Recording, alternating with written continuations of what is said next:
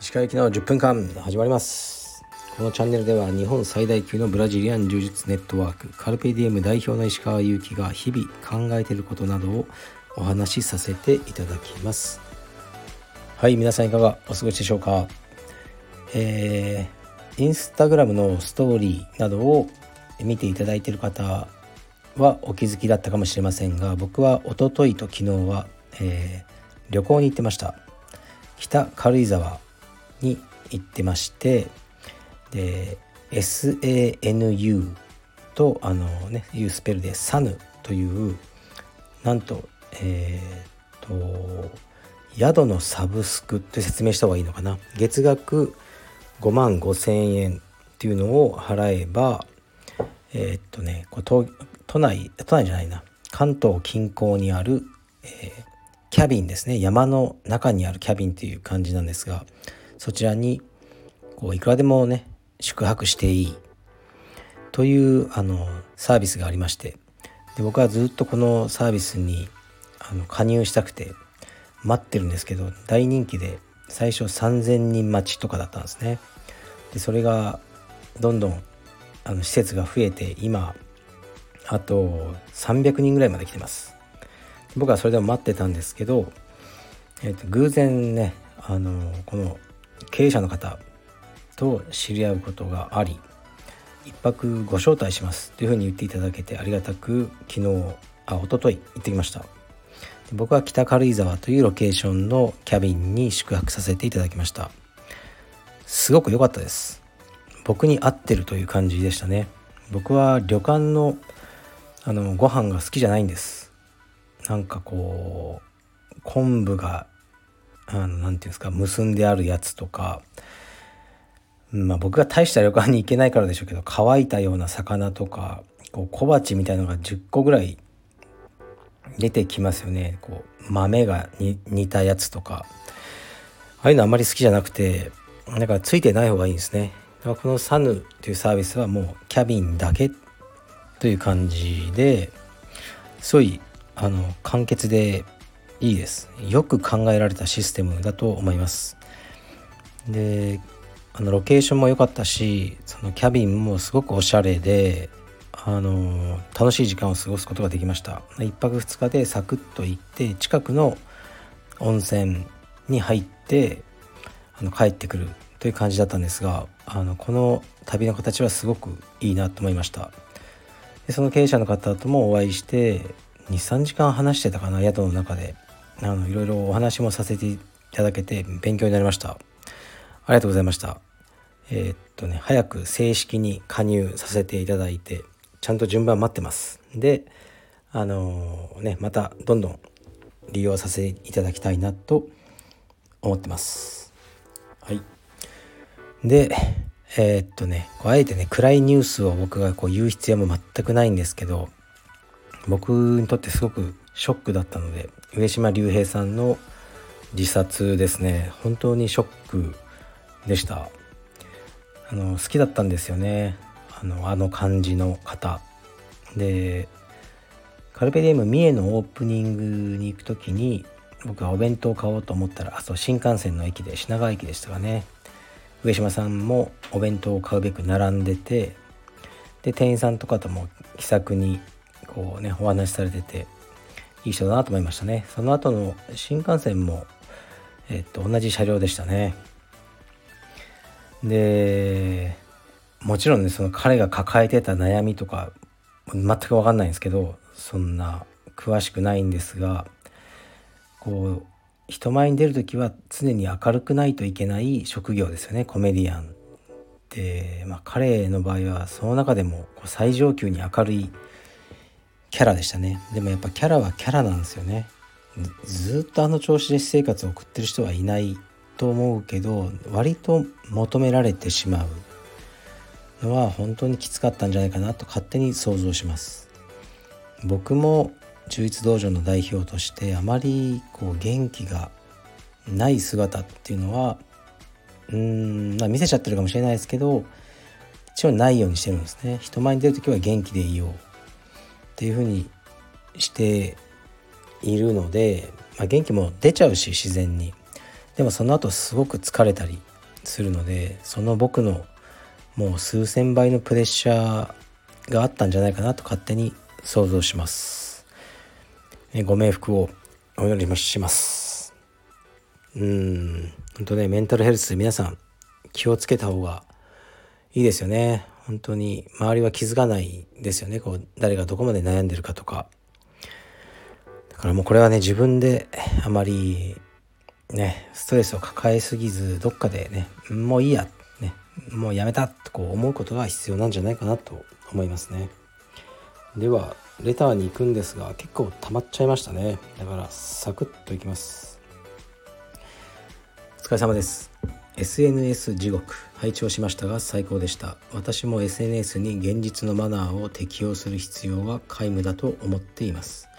違法性のあること以外は全てありだと思います。私は基本的に心の平安のためにメッセンジャー機能以外 SNS は使ってませんが今後どうなっていくと思われますか？石川先生のご見解お話しいただければ幸いです。よろしくお願いします。はい。ありがとうございます。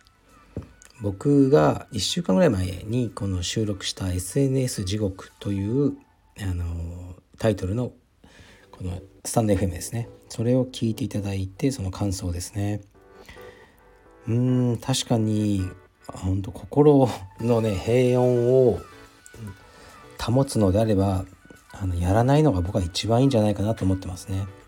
僕も SNS やってはいますが以前より頻度とかそれは落ちてますね、まあ、ぶっちゃけ疲れてきたっていうのはあります。だけど仕事として全体的に考えた時にやってる方がやってないよりもえー、っと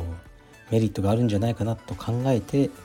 ね、今はやらざるを得ないなと思ってます、まあ、いつかやめることもあると思いますね。結構ねひどいあの DM とかコメントとかねたまに来るんですよ。その傷ついたりはしないんですけどうーんなんかやっぱ考えちゃいますよね。なんでそういうふうに思ってしまうんだろう。僕のあの発言をとか。もっといい言い方があったのかなとかやっぱ思考えてしまうので本当はねこう全くやらない方がいいんじゃないかなと思ったりもしますね。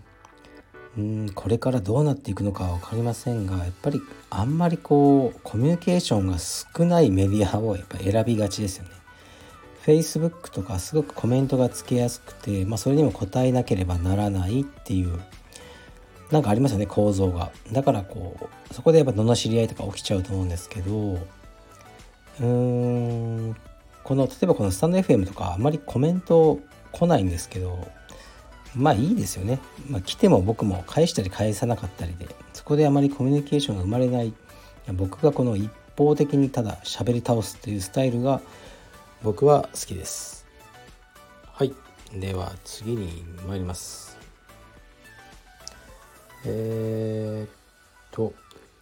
これ結構好きですね。石川さんこんにちは。欧米の成人男性は前髪を上げている人が多いですがなぜだと思いますか？マッチョ信仰と関係あるのでしょうか？はい。ありがとうございます。確かにですねこの前髪を長く前に下ろしてるのは韓国人日本人とか特に韓国人が多いですけどねその髪型はあまりないんですよね実は、まあ、欧米という言い方はどうかと思いますね。あの欧ヨーロッパと米はね全く違うカルチャーがあると思うんですが僕が知ってるのはより知ってるのはアメリカなのでアメリカのことを語るとまず白人男性の髪型においてはですねやっぱり癖っ気が多くてストレートの人があまりいないんですよね。だから狂ってどうせなっちゃうのでやっぱり上げる方向に行くのが楽だというのはあると思います。であまりこうサラサラヘアの人がいなくてでいたとしてもこの前髪をこう前に下ろすスタイルはあのー、やらないですね。僕はそうしてるんですけどでドラマとかのシーンで同じ俳優さんが若い自分が若かった時の回想シーンとかを演じる時はだいたい前髪下ろしてるんですね。で逆にこう年を取ってきた、ね、そういうシーンでは髪を上げるっていうのはありますね。絶対的に前髪って下ろした方が若く見えるんですよ。幼く見えるっていうのはありますね。だから僕は前に下ろしてたり真ん中分けだったりするんですが髪が短くて上げてた時よりも若く見られるというのはありますね。見られたからってね別に若くなってはないんでどうしようもねえだろうとは思ってますけどあのそういう効果はあるということです。でたまに僕が話に出すこのジェリー・サインフェルドがあの前髪を下ろしてる男は最低だみたいな我慢できないみたいなことを一度言っててちょっと傷つきましたね。サインフェルド好きなんで。そうなのかじゃああげちゃおうかなと思ったんですけどうん僕は単純にこう髪質の問題じゃないかなと思ってますね。まあパーマっぽい人はこうねくるっと上げてる方が楽なんじゃないかなと思います。はい。確かに。そうだよな。こう日本人の髪型男性の髪型って全体的に長いんですよね。アメリカ人とかって短いですよね男性。であのあまりこう美容室とかは行かないですよね。多分もうみんなバーバーとかでこう切るしそんなにこだわりもなくじゃないかなと思ってますね。すいません。あまり深く掘り下げられませんでした。こういうレター好きです。でえっとじゃあもう一回いきます。近先生こんばんは。いつもスタンド FM の放送ありがとうございます。本日長男の小学校準備で石川先生の写真がカタログに使用されている土屋カバンさんでランドセルを購入してきました。長男が選んだのはシンプルなデザインのネイビーのランドセルでした。対応していただいた店員さんも良い感じの方で良いランドセル選びができたと思います。石川先生のインスタでゆうたくんがランドセルを背負っているストーリーがありましたがゆうたくんの色は何色のランドセルにされたのですか？また小学校の準備でこれから購入を考えているものなどありますか？はいありがとうございます。そうですね。僕が撮ったフィルムの写真が、えー、今年の土屋カバンのえー、っとですねカタログに使用されました。でかなり出来は良くて今も土屋カバンランドセルさんのお店には置いてあります。であの僕はあまりこのランドセル選びというものがそこまで熱いものだとあの知らなかったんですね。人気があるモデルはもう1年以上前に予約しないと買えないしお値段もね10万とか12万とか15万とかそんなのもあのあるみたいですね。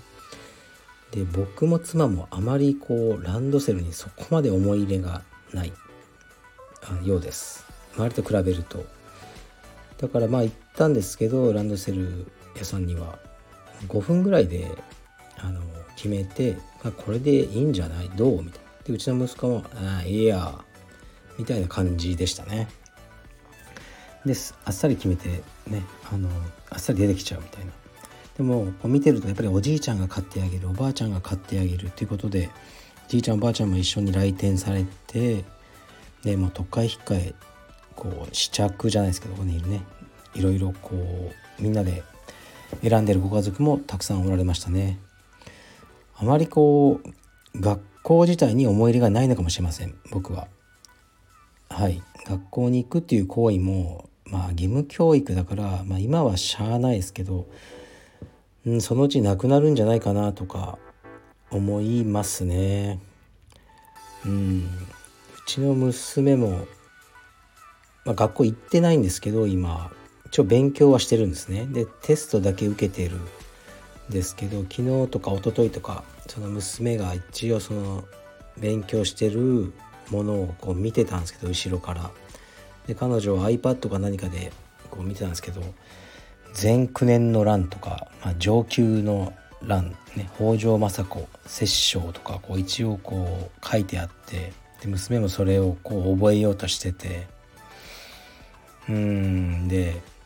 上級の欄って何か知ってるっていうふうにこう話あのかけてみると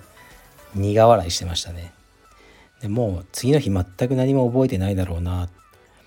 ていうふうにまあ思ったんですけどまあ勉強ってなんだろうなと思いますね。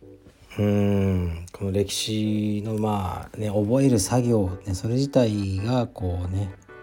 あのあと後々役に立つんだとかそういう考えもあると思いますけど、まあ、上記の乱とかね全9年の乱とかを知らなくてその内容をね困ったことは僕はあまりないですね。でもね全部はねやっぱ否定はできなくてうーんだからなんだろうな難しいですね。例えば書き順とかどうでもいいなとは思うんですけど字が綺麗な人って僕やっぱ素敵だなと思ってしまう気持ちも否定できないですね。で勝手な決めつけなんですけどねすごく高学歴な人で字が僕の目の前で書いた時にすごい汚いとなんかねがっかりする自分がいるんですよ。ですからそういうね字の綺麗さよりもまあ内容だろうって話だっていうことは分かってるんですけどまあ僕もねあのそこまで振り切れてないのでもしかしたらね上級の欄とかをねパパって説明できる人がいたらあすごい素敵だかっこいいとかね思ってしまうかもしれないですけどね。はいちょっと話が飛躍しましたが、えー、特に小学校の準備で購入を考えているものもありません。はいじゃあ失礼します。